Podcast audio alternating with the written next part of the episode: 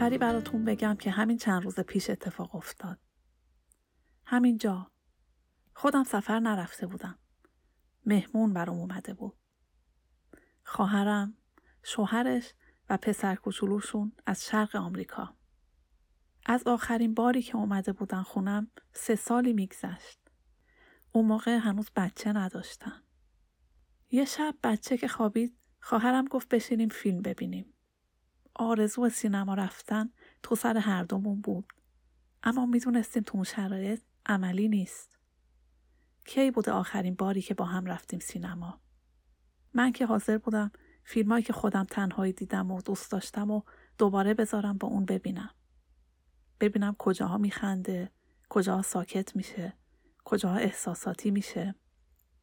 پرسیدم بیوگرافی دوست داری؟ اگه کس دیگه ای بود منومن می‌کرد و می‌گفت حالا یه چیز دیگه ببینیم. اما اون گفت آره. فیلم خودش انتخاب کرد. از ژانر تاریخی که می‌دونستم مورد علاقه خودشه. روز طولانی داشتیم و وسط های فیلم خوابمون گرفت و آخرش رو شب بعد دیدیم. اما آرزومون برآورده شده بود. روز آخر سفرشون بود. گفتم امروز بریم خرید. بچه بعد از برانچ صبح خسته شده بود. گفتم بخوابونیمش بعد میریم. بچه اما بیدار بیدار بود. شیطون. ساعت سه آفتاب شده بود. با اشتیاق آفتابی که توی اتاق و روی تختم افتاده بود و به خواهرم نشون دادم. چقدر منتظر بودم که بیاد و همه اینا رو بهش نشون بدم. از پشت تلفن تازه گیرم هم که بگم این آفتاب بعد از که رو تختم میافته نمی‌دونه چقدر زیباست. فایده ای نداره. باید خودش میومد و می‌دید. نگاش کردم تا عکس رو ببینم. یه نگاه کوتاه یه لبخند و تکون دادن سر همونی بود که می‌خواستم خواهرم بیا به درد دلم گوش کهنه دلتنگی رو خاموش کن.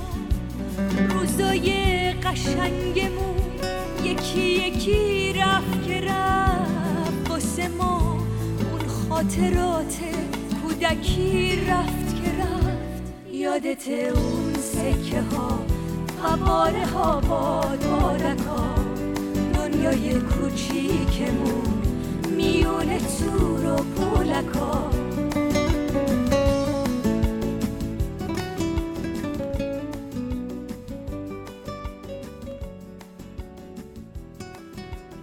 من خدا خدا می‌کردم که تا هوا تاریک نشده بچه بخوابه و بتونیم بریم خرید.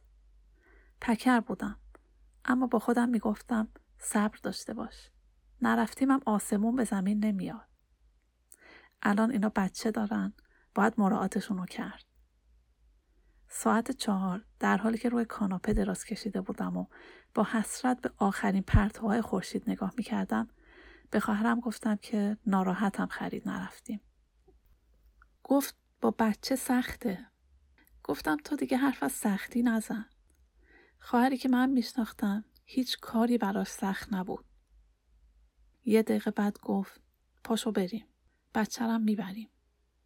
ساعت چهار و شونزده دقیقه بچه رو حاضر شده تو کارسیت نشونده بود و من استارت ماشین رو زدم.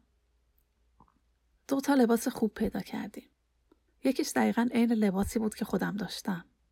با هم رفتیم تو اتاق پرو. خواهرم اولی و پوشید. اندازش بود. برق شادی تو چشماش درخشید.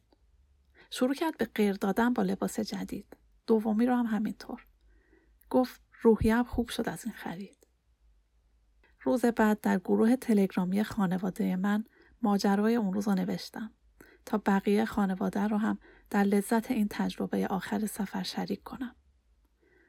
خواهرم جواب داد.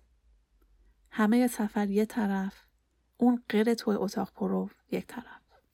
تو حیات عطر خوشه اون شاخه یاس یادته ببینم. تا بستونا گوشوار گیلاس یادته من و تو همیشه